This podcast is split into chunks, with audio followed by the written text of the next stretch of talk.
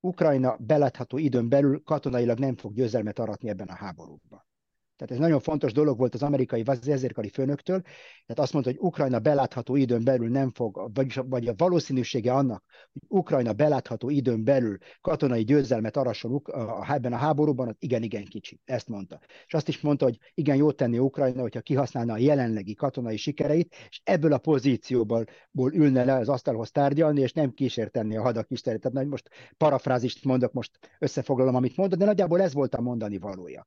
És nagyon igyekezett a sajtó egy bizonyos része komment, vagy jelenteni a, a, a tábornok beszédének az első részét, csak nem mondták a lényeget, aminek valódi hírértéke van.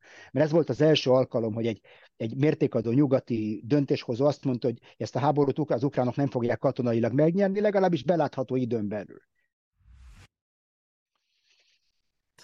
Üdvözlöm Önöket, Morvai Péter szerkesztő vagyok, ez pedig a Hetek Originals, és vendégünk péntek lévén Robert C. Kastel biztonságpolitikai szakértő, a Neokon főmunkatársa Jeruzsálemből. Köszönöm, hogy a rendelkezésünkre áll.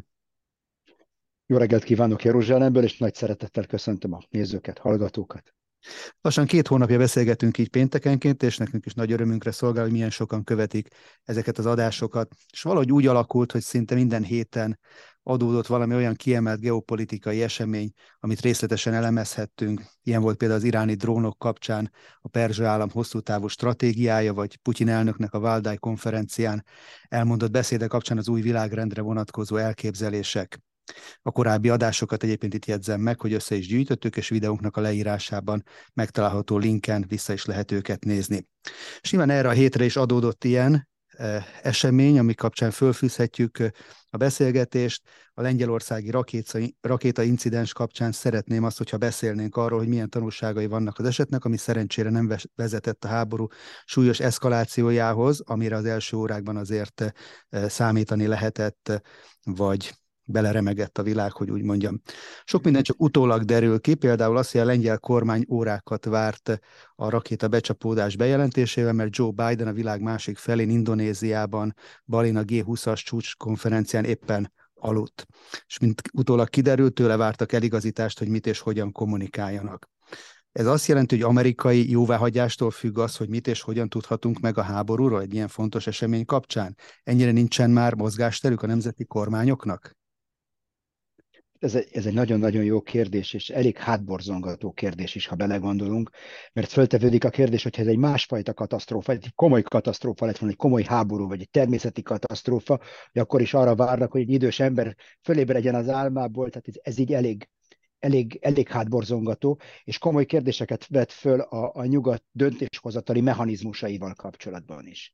Hát én biztos vagyok benne, hogyha van egy általános atomtámadás a nyugat teren, akkor vannak automatikus mechanizmusok, amik a, ilyenkor működésbe lépnek. De a legtöbb döntés nem ilyen, a legtöbb döntés egy ilyen szürke zónában van.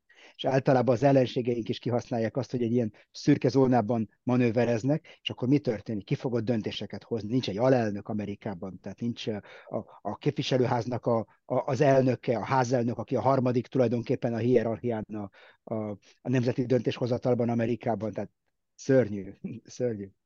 Ennek volt éppen a következmény az, hogy az első órákban e, gyakorlatilag egymásnak ellentmondó, ellenőrizetlen információknak a tömege került ki? Igen, többek között. Abban a pillanatban, hogy nincs egy, nincs egy irányító kéz, egy erős kéz, amelyik irányítja ezt a, ezt a, fogatot mondjuk úgy, akkor el tud menni mindenféle irányba, és a lovak különböző irányokba húznak, mindenki a maga irányába húz. És láttuk, hogy az ukránok milyen irányba húztak, esetleg a balti államok, azok, akik ö, ö, nagyon örülnek ennek a háborúnak, hogy most végre itt az alkalom, hogy lerendezzük a számlát Oroszországgal, mindent kihasználtak, hogy most rátegyenek még egy lapáttal a dologra. És én azt hiszem, hogy a, a szakértőknek egy része is elég morálisan és elég gyalázatosan viselkedett, hogy ahelyett, hogy kinyitották volna a palettát és a lehetőségeket, és bemutatták volna, hogy mik a, a, a lehetséges forgatókönyvek. Egy részük nagyon hamar állt egy bizonyos narratívára, hogy most ez egy meg kell torolni, és azonnal választ kell adni Oroszországnak. Nagyon veszélyes dolognak tartom. Egy ilyen visszhangkamrában élünk, és akkor néha valaki eldob egy, eldob egy pingponglabdát, és akkor a végén egy koncert lesz ezekből a, a, a falakról vissza, visszapattanó pingponglabda zajából.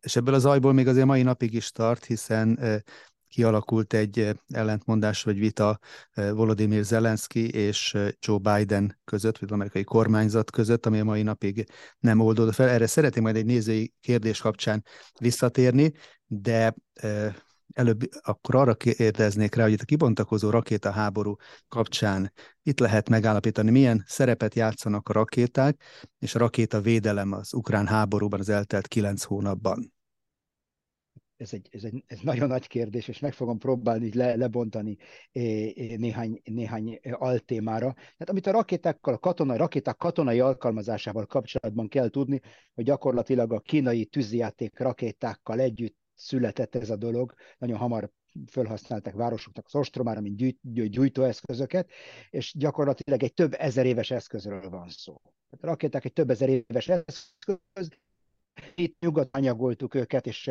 csak a 19. század közepén tértek vissza. Valaki emlékszik a, a közszívű ember fiaiból a kongrév rakétákra, tehát ez volt az első újkori alkalmazása a, a rakétáknak a nyugaton. A keleten ezeket állandóan használták Indiában, az indiai, meg a kínai hadviselésben használták a rakétákat, és most egy, egy gyors ugrással előre Ukrajnához. Láttunk rakétákat a háború minden stádiumában. Látunk a háború elején, főleg taktikai alkalmazás. Az első nap pillanataiban a háborúnak láttunk stratégiai alkalmazást, mikor orosz nagyhatótávolságú rakéták csapódtak be különböző stratégiai célpontokba Ukrajnába.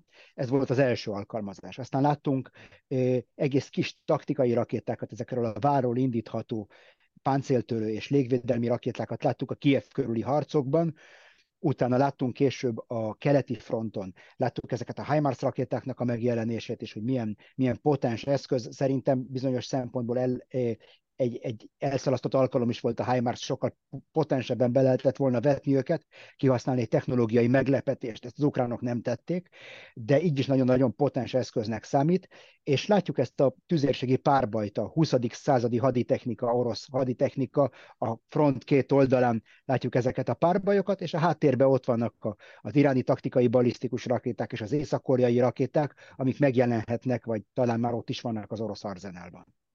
Mire alkalmasak egyébként a harcászatnak ez a formája? Mennyire lehet döntő fordulatot kikényszeríteni ezekkel? Hát a taktikai szinten, ha a harcászati szintet nézzük, akkor a rakétáknak az a nagy előnye, hogy ez egy, ez egy ilyen egységcsomag. Tehát egy, egy ágyú az egy nagy, több tonnás tömeg, amit el kell vontatni ide vagy oda, és akkor azt aránylag kis lövedékeket tesznek bele, és kilövi őket.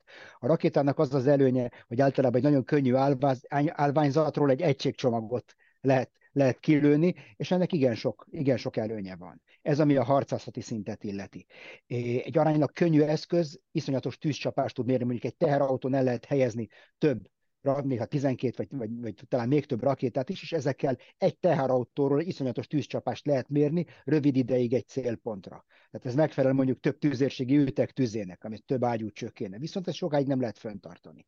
Viszont a, a, ahol a, a valódi fontosságát látjuk a rakétáknak, az a hadászati szinten, a stratégiai szinten. Láttuk ezeket a támadásokat Ukrajna energia infrastruktúrája ellen, a cirkáló robotrepülőgépekkel, amik tulajdonképpen egyfajta rakéták, amik eh, nem rakétamotorral működnek, hanem egy sugárhajtóművel, amelyik a levegőből lélegzik, levegőből veszi az oxigént. A rakéták, a hagyományos rakéták, azok magukkal viszik az oxigént az üzemanyagjukban. Ez a különbség.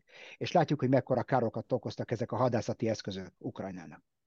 Ugye a lengyelországi incidens az fölveti azt a kérdést, hogy miután kilövésre kerülnek ezek a rakéták, van-e lehetőség bármi módon befolyásolni a röppályájukat, hogyha egy célpontra több rakétát indítanak el, és látható, hogy valamelyik cél téveszt, akkor lehet-e utólag beavatkozni abba, hogy valamilyen ön, önmegsemmisítő módon ez ne okozza még nagyobb kárt, vagy egyszerűen akkor ezek már magukra vannak hagyva, úgymond a levegőben? Ez nagyon jó kérdés, és ez igen függ a rakétáknak a fajtájától. Egy balisztikus rakétának pont az a célja, hogy, hogy adunk neki egy kezdeti löketet, mint egy ágyugoljónak egy rakéta motorral, amelyik egy bizonyos pillanatban kiég a rakéta motor, és attól a pillanattól kezdve a, az, a, az a robbanófej gyakorlatilag egy tehetetlenségi pályán mozog, mint egy eldobott kő, és azt már nagyon nem lehet irányítani.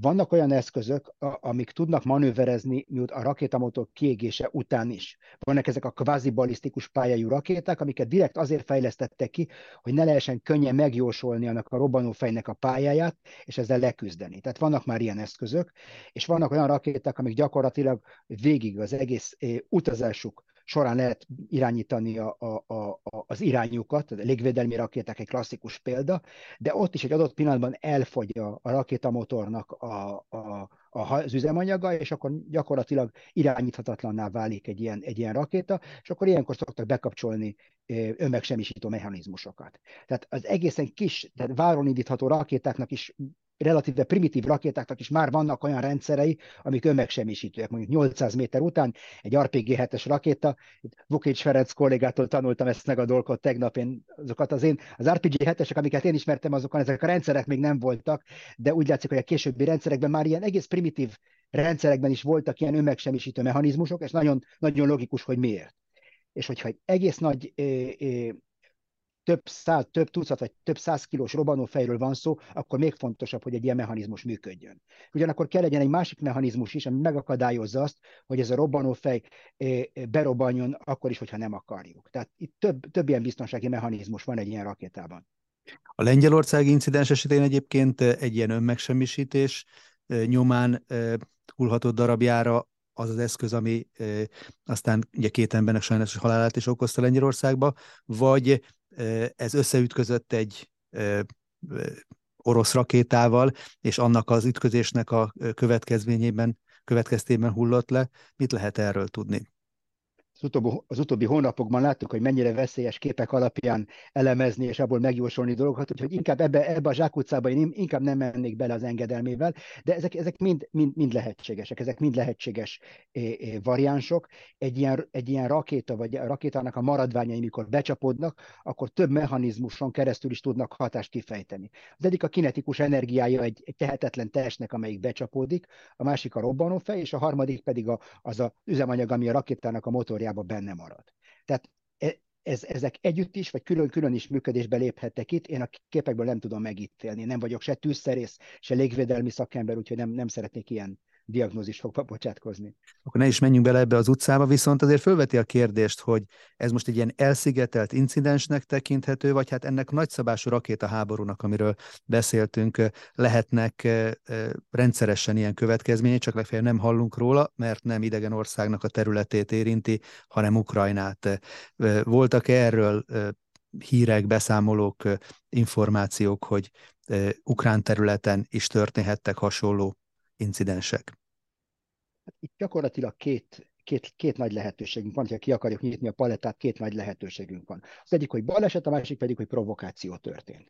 És talán a provokációval kezdeném, ez egy kicsit olyan konteósabb, kicsit szexisebb, de tény az, hogy ezek az, az S-300-as rakéta, ez bevethető szárazföldi célpontok ellen is.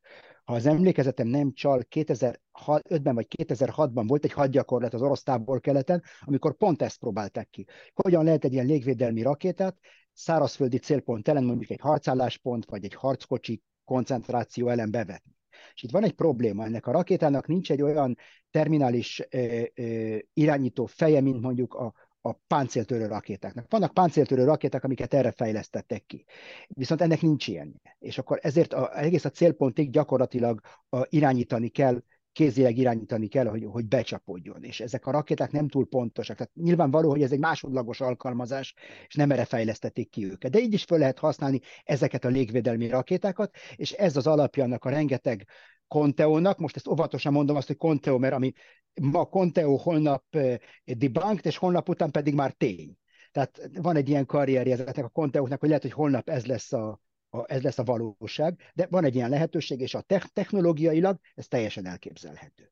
És akkor, ha felvetődik a kérdés, hogyha kilőttek két rakétát Ukrajnából, mi a lehetőség annak, hogy mind a kettő egyszerre, mind a kettőn az ömegsemmisítő mechanizmus egy, egy, egy, egy, egyszerre nem működjön, ugyanoda csapódjanak be. Tehát vannak itt egy, egybeesések, és akik ezt a föld-föld alkalmazás forgatókönyvét vetik föl, érdemes odafigyelni erre is.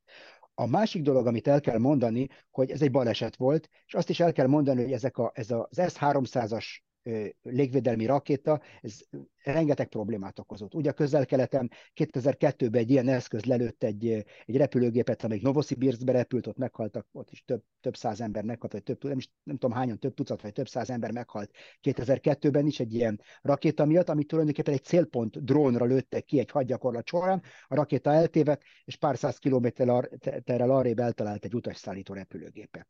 A közel-keleten a szírek által kilőtt légvédelmi rakéták becsapoltak Jordániába, okoztak halálos áldozatokat. Izrael fölött kellett lelőni egy légvédelmi rendszerrel egy ilyen rakétát. Tehát ezek, ezek, ezek, van egy bizonyított történelme ezeknek, a, vagy egy rekordja ezeknek a, az S-300-as rakétáknak, hogy baleseteket okoznak, és nem, nem elképzelhetetlen, hogy itt is ez történt. Ja, említette Izraelt, és hát van ország, amelyiknek van tapasztalata rakéta incidensekben, illetve rakéta háborúban. Ugye Izraelre az elmúlt évtizedekben most már visszatekintve több mint tízezer különböző rakétaeszközt lőttek ki. Ezek különböző fajtájúak, és nem csak primitívek vannak közöttük, mert idézőjelben primitívek, azért hadd emlékezzek vissza arra, hogy most már ilyen 15 évvel ezelőtt egy forgatócsoporttal jártam a gázai övezet közelébe fekvő Zderót városában, pont egy nappal azután, hogy oda becsapódott egy a világ sajtóban primitív, szinte csúzlinak emlegetett katyusa rakéta, és láthattam azt, hogy milyen pusztítást okozott egy családi házat, szinte félig lerombolt, nagy szerencsére a család pont a épületnek a másik felében tartózkodott, így nem volt halálos áldozat, de ezek a legprimitívebb eszközök is nagyon fájdalmas pusztításokat tudnak okozni. És akkor ehhez képest ugye azt látjuk, hogy Gázában is már sokkal fejlettebb rakéták állnak rendelkezésre, nem beszélve arról, ami északon, Libanonban a Hezbollahnak a rakéta fegyverzete, illetve még távolabb Iránnak az eszközei. Hogy ezekkel szemben Izrael hogyan tudott elkezdeni védekezni, meddig sikerült eljutni, és mik azok, amik továbbra is egzisztenciális fenyegetést jelentenek. Ja, a kérdés talán két, két részre bontanám le, az egyik az elméleti, a másik pedig a gyakorlati. Ami az elméleti részét illeti, látjuk, hogy a támadás mennyivel erősebb, mikor ilyen stratégiai bombázásról van szó, a, mennyivel, milyen könnyű kilőni egy ilyen, megépíteni és kilőni egy ilyen rakétát, vagy egy drónt, és milyen nehéz leszedni. Hát ezek az első gázai rakéták, ezek gyakorlatilag ilyen öntözőcsövek voltak, amiben összekevertek műtrágyát gázolajjal, az volt a hajtóanyag nagyjából, és egy egész primitív robbanófej, és tökéletesen elég arra, hogy megöljön egy családot, ahogy láttuk itt Izraelben is. Tehát nem szabad lebecsülni ezeket az eszközöket, és ezek a primitív öntözőcsövek, mikor százával lövik ki őket egyszerre, akkor le tudnak hengerelni egy nagyon-nagyon fejlett és nagyon drágán kiépített légvédelmi rendszert. Tehát ez az egyik dolog. A, a másik dolog pedig az, hogy a, az izraeli légvédelmi rendszer az rétegekből áll. Tehát a leg, legalacsonyabb réteg, a leg köz, földközelébb réteg, mondjuk úgy azok a lézerfegyverek, ez az Iron Beam, meg ezek az, az eszközök, amik most kezdenek valójában hadrendben állni, és valójában elvégezni a munkájukat. Eddig inkább ilyen kísérletiek voltak. A következő réteg az a, az, az vaskupola, amit látunk, és amiből most Magyarország is vesz a rendszerből bizonyos alkatrészeket. E fölött van a Davidnak a paritjája, amelyik ilyen középhatótávolságú fenyegetések ellen alkalmas, és gyakorlatilag mindent le tud szedni. A hiperszonikus rakétákkal kapcsolatban nem vagyok biztos, de minden más gyakorlatilag drónokat, balisztikus rakétákat, cirkáló robotrepülőgépeket, mindent le tud szedni, és akkor e fölött van a, a Patriot meg a, az Arrow, a nyíl rendszerek, a nyíl 1, 2, 3, amelyik már a légkörön túl igen, igen nagy magasságban, gyakorlatilag a, a világűrben küzdi le ezeket a bal, nagy hatótávolságú balisztikus rakétákat. De még egy ilyen rendszer is, ez a nagyon drágán kiépített rétegekből álló rendszer is le lehet hengerelni, hogyha nagyon sok célpontot lövünk ki rá. Tehát ideig van a, a, az elméleti dolog, és a gyakorlati része a, a válasznak az, hogy iszonyatosan nagy kihívás olyan rendszert kiépíteni, ami választ tud adni aknagránátoktól kezdve interkontinentális balisztikus rakétákig mindenre, és nagy és drónokra is, és nagy tömegben alkalmazott drónokra. Nagyon nagy kihívás. Jelenleg szerintem egyetlen egy ország se képes ezekre eh, hatékony választ adni, Izrael sem.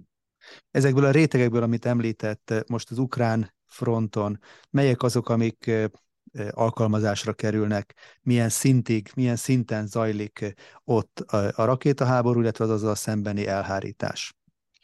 Igen, itt is látszik az, hogy a, évtizedeken át a, a nyugatnak a paradigmája az volt, hogy nagyon fejlett, nagyon drága rendszerekből veszünk keveset, és akkor abból csinálunk nagyon ilyen é, é, é, sebészi precízióval végrehajtott é, katonai akciókat. És látjuk, hogy az oroszok, a, a, ők egy teljesen más paradigmát választottak, inkább a mennyiségre mennek, és akkor látjuk, hogy ezek a krajcáros iráni drónok, amikről beszéltünk talán a múltkor, milyen, milyen hatékonyak és milyen pusztítást tudnak végezni Ukrajnába, és gyakorlatilag nincs védelem ellenük.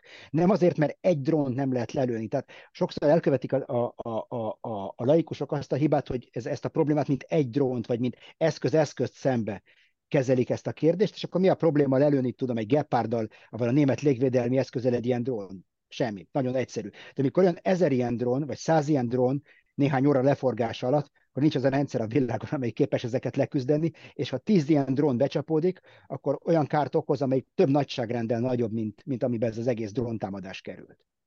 Ugye fölmerült nézők is föltették a kérdést, hogy a Lengyelország incidens kapcsán miért nem lépett működésbe NATO légvédelem. Ez egy súlyos hiányosságra utal rá, vagy egyszerűen ez nem volt egy olyan szintű fenyegetés, amivel szemben ezt alkalmazni kellett volna?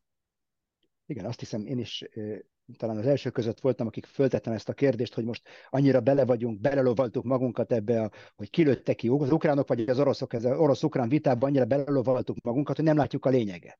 És mi a lényeg? Az, hogy a NATO-nak a légvédelme igazából nem működik túl jól. Láttuk azt a háború elején azt a, a drónt, amelyik lezuhant Horvátországban, átrepült több NATO légtere fölött, és senki a füle botját sem mozgatta. Most Lengyelországban mit történt? Adva van egy ország, ami mellett a az ország határa mellett háború folyik már hónapok óta. Tehát nagy meglepetés nem volt a lengyeleknek, hogy ott egy háború folyik. É, az se volt egy nagy meglepetés, hogy ennek a háborúnak a része ezeknek a hosszú távolságú csapásmérő eszközöknek az alkalmazása.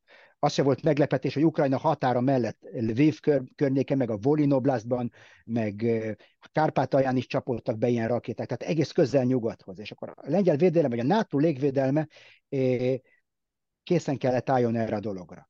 Most mivel magyarázható az, hogy meg se szólaltak a szirénák, azt nem tudom megérteni. Azt, hogy nincs olyan eszköze Lengyelországnak, ami le, amivel ezt le tudja küzdeni, azt meg tudom érteni. De megnyomni egy gombot, vagy egy automatikus rendszer, ami ilyenkor bekapcsolja a légvédelmi rakétákat, ennek működnie kéne. És akkor föltevődik a kérdés, hogy ha ez egy orosz támadás lett volna, és nem egy baleset, akkor mi történt volna Lengyelországgal? nem tekinthető egyébként annak a, egy óvatosságnak a NATO részéről, hiszen hogyha egy légvédelmi ellenlépés alkalmaznak, akkor, akkor az már valamilyen szinten a nato a beavatkozását jelentette volna ebbe a háborúban. Nem lehetett egy ilyen megfontolás e mögött? Lehet, hogy volt egy ilyen megfontolás, de én azt hiszem, hogy a magyarázat, amit a NATO főtitkár adott erre, hogy hát látták, hogy ezeket a rakétákat, ezek az ő rakétákról beszélt, ezeket a rakétákat Ukrajnából lőtték ki, nem Oroszországból, és ezért nem reagált a NATO légvédelem. Ez elnézést a, a, a megfogalmazás, de ez egy elég hülye válasz. Mert hogyha az én országomra kilőnek egy rakétát, az teljesen mellékes, hogy azok amerikai rakéták, a szövetségesünk rakétái, amiket tévedésből lőttek ki, azok is épp úgy meg tudnak ölni embereket, vagy emberek tucatjait. Tehát valamit kell tenni ellenük teljesen mellékes, hogy honnan jönnek. És akkor az, hogy fölnézek az égre, látom, á igen, ez egy ukrán rakéta, ott van rajta, a, a kék-sárga, akkor nem csinálok semmit. Ahogy esik, úgy puffan. Ez egy, nem, egy, nem, egy, nem egy okos válasz, mondjuk úgy. Nem egy okos válasz, és én nem tudom, hogy mi, ment, mi, mi, mi mi, mi volt a NATO döntéshozatal hátterében, de ha én most Lengyelországban laknék, én, én nem, nem aludnék túl jól. És én arra gondolok, azt, azt szeretném még, még mondani, hogy ezzel kapcsolatban, hogy a, az érv, hogy nem akarták ebben mondjuk fokozni a helyzetet, ez úgy igazából nem, nem, nem elfogadható, mert ha le is lőtték volna ezeket az eszközöket, hol lőtték volna le őket, nem orosz terület fölött, hanem vagy lengyel, vagy ukrán terület fölött. Tehát mindenképpen a családon belül marad mondjuk úgy a dolog. Tehát ez, ez, ez se egy, ez se egy, ez se egy megfontolás. Még ezzel kapcsolatban is volt egy másik hír, hogy valós időben egy amerikai EVEX felderítő gép is nyomon követte ennek a rakétának a röppájáját.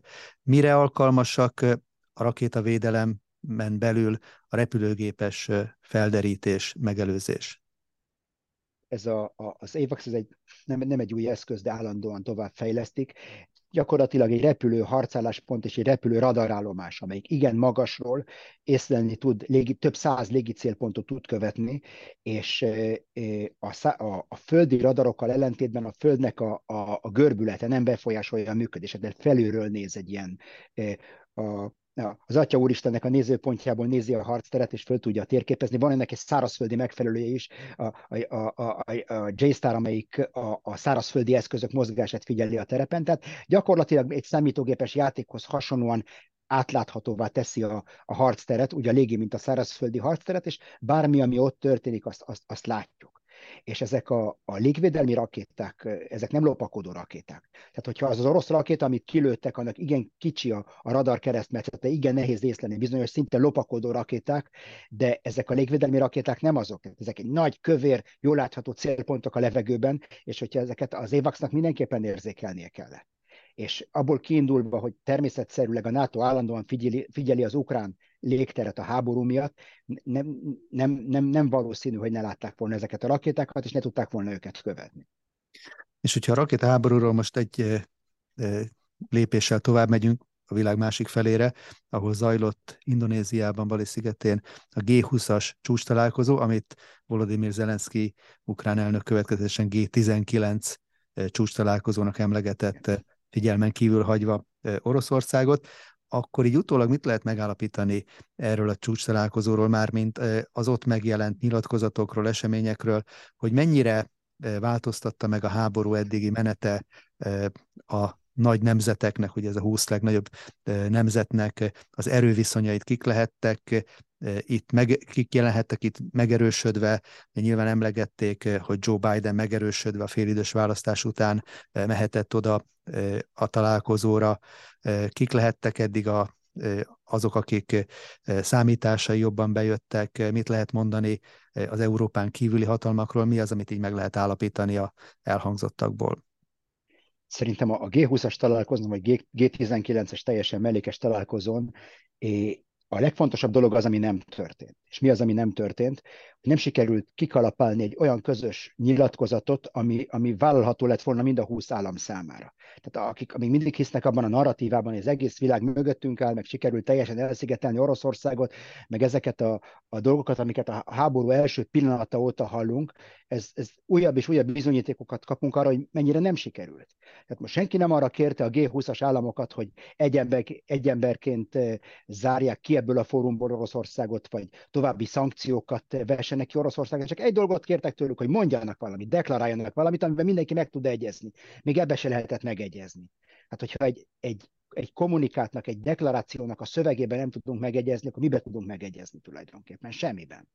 Semmiben. Tehát én azt hiszem, ez egy, ez egy nagy politikai győzelem Oroszországnak, még akkor is, hogyha ezt nem így konferálják le. Igen, szomorú dolog tulajdonképpen, de ez a helyzet.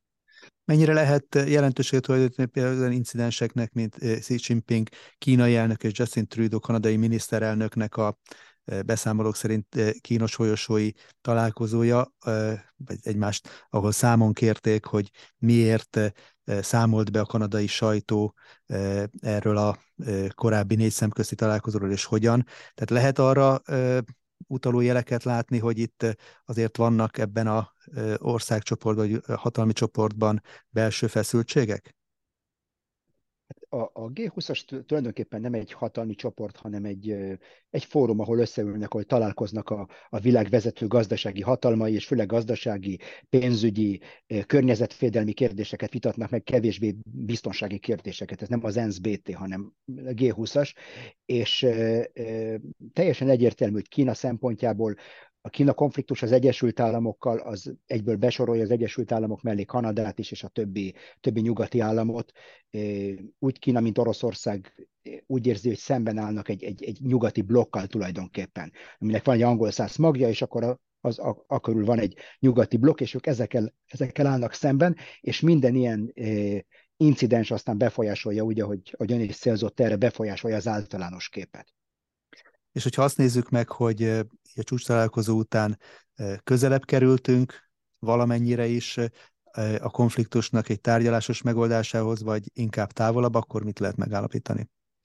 Én azt hiszem, hogy mindenképpen távolabb kerültünk tőle. Mert lehet, hogy Joe Biden nem kapta meg a, a, azt a, a választások alatt azt a sárga, sárga lapot, amit megérdemelt volna, és ami elgondolkoztatta volna a politikájával kapcsolatban, viszont a, a G20-as találkozó igen ékes szóló bizonyítéka annak, hogy nem tudunk megegyezni semmiben, és Joe Biden nem volt képes, vagy az amerikai adminisztráció, a Truman adminisztrációtól eltérően nem volt képes egy olyan politikát kidolgozni, vagy olyan olyan álláspontot kidolgozni, amivel el tudja szigetelni Oroszországot. Tehát a, a, a célja az lett volna ennek a, ennek a találkozónak, hogy a nyugat álláspontját a többi gazdasági nagyhatalom elfogadja, és akkor ez egy lépés lett volna Oroszország elszigetelése felé. Hát ezt nem láttuk. Ezért mondtam azt, hogy ami, ami nem történt meg, az fontosabb, mint az, ami megtörtént ezen a G20-as találkozón. Ugye beszéltünk itt a médiának a szerepéről és a Lengyelországi incidens kapcsán. Volt a héten egy média konferencia, hallottam egy találó kifejezést, tehát egyik előadótól, azt mondta, hogy megjelent a plebejus újságírás, laikus posztolók és kommentelők nem csak, hogy aktív véleményformálók lettek, hanem egyes esetekben azt lehet látni, hogy józanabbul, kiegyensúlyozottabban reagálnak aktuális eseményekre, mint, mint a hivatalos véleményformálók vagy újságírók. És nyilván sok a közösségi platformokon a szélsőség, de azért látunk ilyen érdemi hozzászólásokat, és mi is kapunk ennek a műsornak kapcsán, amit ezúton is nagyon köszönök, és ezekből válogattam is néhányat, és szeretném megkérni, hogy reagáljon rájuk. Az egyik, amit már utaltam, hogy kialakult egy vita Zelenszky ukrán és Joe Biden amerikai elnök között a lengyelországi incidensnek a megítéléséről, és ezt írta a nézőnk, hogy azt mondják az okosok, hogy az amerikai gazdáknál van a vita, ott is vannak Kissinger pártiak, meg Soros pártiak az eliten belül, Zelenszky az utóbbiak, vagyis Sorosnak az embere, és hogy most ott kint két oldal vitatkozik azon is, hogy mi történt, illetve mit is kelljen kommunikálni. És mintha a Kissinger pártiak érvei győztek volna, de ezt még nem akarják elfogadni teljesen a Soros pártiak. Ez jelenik-e meg esetleg az eltérő kommunikációban, kérdezi a nézőnk. Köszönöm szépen a kérdést. Én nem vagyok benne biztos, hogy ezeket a személyeket választottam volna, hogy az ő nevükkel témjelezem ezt a két tábort, de kétségtelen, hogy van két, eh, két elképzelés az ukrán háborúval kapcsolatban. És a, a, a, az egyik elképzelés az, hogy fantasztikusan csináltunk mindent, amit eddig csináltunk, csak, csak így tovább, csak így kell folytatni. És akkor ezzel szemben tegnap láttuk a, az amerikai vezérkari főnök tulajdonképpen, leegyszerűsítsük a, a címét, az, a, a, a vezérkari főnökök egyesített bizottságának az elnöke, ez a formális címe, de mondjuk az amerikai fegyveres erők főparancsnoka tulajdonképpen, és vezérkari főnöke tulajdonképpen, a főparancsnok az az elnök, és önnyilatkozott úgy, hogy ezt a, ebben a háborúban Oroszország nem fogja elérni a céljait, hogy mi szerint meg akarta hódítani egész Ukrajnát, ez, ez, ez kevésbé volt érdekes, amit mondott, ugyanakkor mondott még egy nagyon érdekes dolgot, amit a magyarországi sajtó nagy része nagyon igyekezett nem észrevenni. De azt mondta, hogy Ukrajna belátható időn belül katonailag nem fog győzelmet aratni ebben a háborúban. Tehát ez nagyon fontos dolog volt az amerikai vezérkari főnöktől, tehát azt mondta, hogy Ukrajna belátható időn belül nem fog, vagyis vagy a valószínűsége annak, hogy Ukrajna belátható időn belül katonai győzelmet arasson a, ebben a háborúban, az igen-igen kicsi. Ezt mondta. És azt is mondta, hogy igen, jót tenni Ukrajna, hogyha kihasználna a jelenlegi katonai sikereit, és ebből a pozícióból ülne le az asztalhoz tárgyalni, és nem kísérteni a hadak istenét. Tehát most parafrázist mondok, most összefoglalom, amit mondott, de nagyjából ez volt a mondani valója. És nagyon igyekezett a sajtó egy bizonyos része komment, vagy jelenteni a, a, a tábornok beszédének az első részét, csak nem mondták a lényeget, aminek valódi hírértéke van. Mert ez volt az első alkalom, hogy egy, egy mértékadó nyugati döntéshozó azt mondta, hogy ezt a háborút az ukránok nem fogják katonailag megnyerni, legalábbis belátható időn belül. Tehát ez egy nagyon-nagyon fontos dolog, és én azt hiszem, hogy ezek a hangok egyre jobban erősödnek látjuk azt, hogy az amerikai hadsereg egyre kevésbé képes ellátni, az amerikai állam egyre kevésbé képes ellátni fegyverrel Ukrajnát, és valahol ennek de véget kell szabni tulajdonképpen. Igen, tehát itt a nézői kérdés, hogy hozzászólás arra utalt, hogy, hogy Kissinger ezt már néhány hónappal ezelőtt fölvetette, meg is kapta érte a magáét a sajtóban, hogy olyat mondott ki, ami nem a teljes ukrán győzelemre, hanem egy kompromisszumos megoldásra vonatkozott. Egy másik kérdés, ezt eh, Tamástól kaptuk, még egy korábbi eh, beszélgetéshez kapcsolódóan. Kedves Péter és Robert, hogyan látják az iráni helyzetet a tüntetések után? Meg fog bukni ez a rendszer? Mi lesz Hamenei ajatollah halála után? Köszönöm, ez egy nagyon jó kérdés. És Iránnal kapcsolatban én azt hiszem, van egy dolog, amit általában nem, nem, nem, nem, nem értünk meg. Mindig, mindig egy, egy ilyen vallási diktatúráról beszélünk, egy ilyen teokráciáról beszélünk. De ebben a, ebben a matriuska babában, amelyik a, a, a, a, ez a teokrácia, ez a vallásos diktatúra, van egy katonai diktatúra is. De, és nem kizárt az, én azt hiszem, az, az én szememben legvalószínűbb forgatókönyv az, hogyha meg is bukik ez a vallási diktatúra, a, a, a következő baba, amelyik benne van ezekben a végtelen sok iráni babákban, az a katonai diktatúra, az fent fog maradni. Tehát van egy, van egy ez, a, ez a rendszer nem csak a, a, a, a, a a vallási vezetőknek az uralmára alapul, hanem az iráni forradalmi gárdának, amelyik egy ilyen alternatív, egy párhuzamos hadsereg tulajdonképpen az iráni hadsereg mellett létezik egy párhuzamos forradalmi gárdának a szárazföldi hadsereg, a légiereje, a rakétát. Van két párhuzamos hadsereg Iránban, és a legvalószínűbb forgatókönyv az, hogy épp úgy, mint a román forradalomban, be fogják áldozni a, az ideológiai kirakatot, ezeket az ajatollákat be fogják áldozni, hogy a, a katonai diktatúra fönnmaradhasson. Most akkor a kérdés az, hogy a, a, az iráni hadsereg mit fog ehhez szólni, hogy, a, a, hogy ez a, mostani rendszer tovább folytatódjon, és a, az alternatív hadsereg vigye tovább a, a, a, az üzletet, vagy pedig átveszik az uralmat, és lesz egy, lesz egy polgárháború tulajdonképpen Iránban. Ez sem elképzelhetetlen. És az iráni atomprogram szempontjából mit jelent ez a két alternatív? Ugye lehetett a héten egy olyan írt olvasni, hogy izraeli értékelés szerint két év távolságban van Irán attól, hogy önállóan atomfegyvert legyen képes elállítani. Az elmúlt években sokféle értékelést hallhattunk erről, volt, ami ennél rövidebb, volt, ami ennél hosszabb időtávot jelölt meg. Most ezeket a változásokat, amit ön említett Iránon belül, ezek inkább gyorsíthatják, vagy fékezhetik az atomprogramot? Az, atom, az atomprogram, az atomfegyver egy olyan eszköz, amit igen nehéz a saját lakosság ellen, ellen bevetni. Hát én azt hiszem, hogy Iránnak most jelenleg több gumibotra van szüksége, és kevesebb atombombára ahhoz, hogy a jelenlegi problémáit megoldja. És látjuk, hogy importálják is ezeket a gumibotokat, tehát képletesen szólva eh, Libanonból a Hizbala küldött harcosokat, hogy segítsenek a Basidzsnak leverni ezeket a lázadásokat, egyenlőre nem túl nagy sikerrel. És eh, én azt hiszem, hogy ami az iráni atomprogramot illeti, Irán nem csak egy vallás, nem csak egy forradalmi állam, nem csak egy teokrácia, hanem egy vallási, vallásos diktatúra, hanem egy ősi civilizáció is. És azt hiszem, hogy ez nem csak egy iszlám bomba, ami ott készül, hanem ez egy perzsa bomba, és egy civilizáció, egy olyan jelkép, ami, ami azt, jel, jel, azt akarja jelképezni a világ számára, hogy a perzsa civilizáció visszatért, és legalább, legalább az indiai, vagy a kínai, vagy a hasonló nyugati civilizációval kvázi ekvivalens szinten áll, mert sikerült ezt a jelképet kitermelnie. Tehát van egy ilyen jelentősége is ennek a bombának. És én, én azt hiszem, hogy hosszú távon az atomfegyverek terjedését nem lehet megállítani. A kérdés az, hogy a, vannak a képességek mellé milyen szándékok társulnak. És hogyha a szándékokat meg tudjuk orvosolni, tudjuk a szándékok problémáját, hogy ne egy ilyen forradalmat exportáló vallási fanatikus rendszer üljön ezen a piros gombon, akkor, akkor már megoldottuk a probléma felét szerintem. És akkor végül egy kérdés, amit Konrád tett föl. A nyugatnak meg kell érteni, hogy a hegemóniájával összefüggő kettős mércével nem gyakorolhatja tovább a világhatalmat. Mit értek ez alatt? Teszi fel a kérdést a nézőnk. Oroszország és vagy Kína nem akarja és nem is veszik körül nagy hatótávolságú rakétákkal az Egyesült Államokat. Akkor milyen alapon veszi szorító fogásba a nyugat a keleti nagyhatalmakat? Köszönöm a kérdést Konradnak. Én általában nem, nem szoktam ilyen milyen alapon meg. Tehát ez, ez, ezek morális kérdések, hogy milyen alapon. Azon az alapon, hogy, hogy ők az erősebbek. Én biztos vagyok benne, hogy Kína nagyon-nagyon szeretné körülvenni a nyugatot rakétákkal. Oroszország is nagyon-nagyon szeretné a nyugatot körülvenni rakétákkal, és láttuk, hogy meg is próbálták a kubai rakétaválság alatt. Csak nem tudják, per pillanat még ezt nem tudják, é, é, nem tudják megtenni, és én teljesen egyetértek Konráddal abban, hogy a, a nyugatnak nagyot kell változtatni a politikáján, hogy Metternich mondta, hogy ha mindenek meg kell változnia, vagy nagyon sok mindenek meg kell változnia ahhoz, hogyha azt akarjuk, hogy minden úgy, úgy maradjon, ahogy, ahogy most van. Tehát nagyon sok mindennek meg kell változnia, és én azt hiszem, hogy a, a leg, legnagyobb hibája a nyugatnak, amit, amit elkövet, ez a fajta dzsihád, ideológiai dzsihád, amelyiket tüzelvassal terjeszt a világon, és én azt hiszem, hogy a nyugati értékeket inkább személyes példával kéne terjeszteni, és nem, nem evel a morális imperializmussal mondjuk így, hogy minden áron rá kell erőszakolni az értékeinket Kínára, Oroszországra, Indiára, ez nem szüli jóvért. Nem szüli jóvért.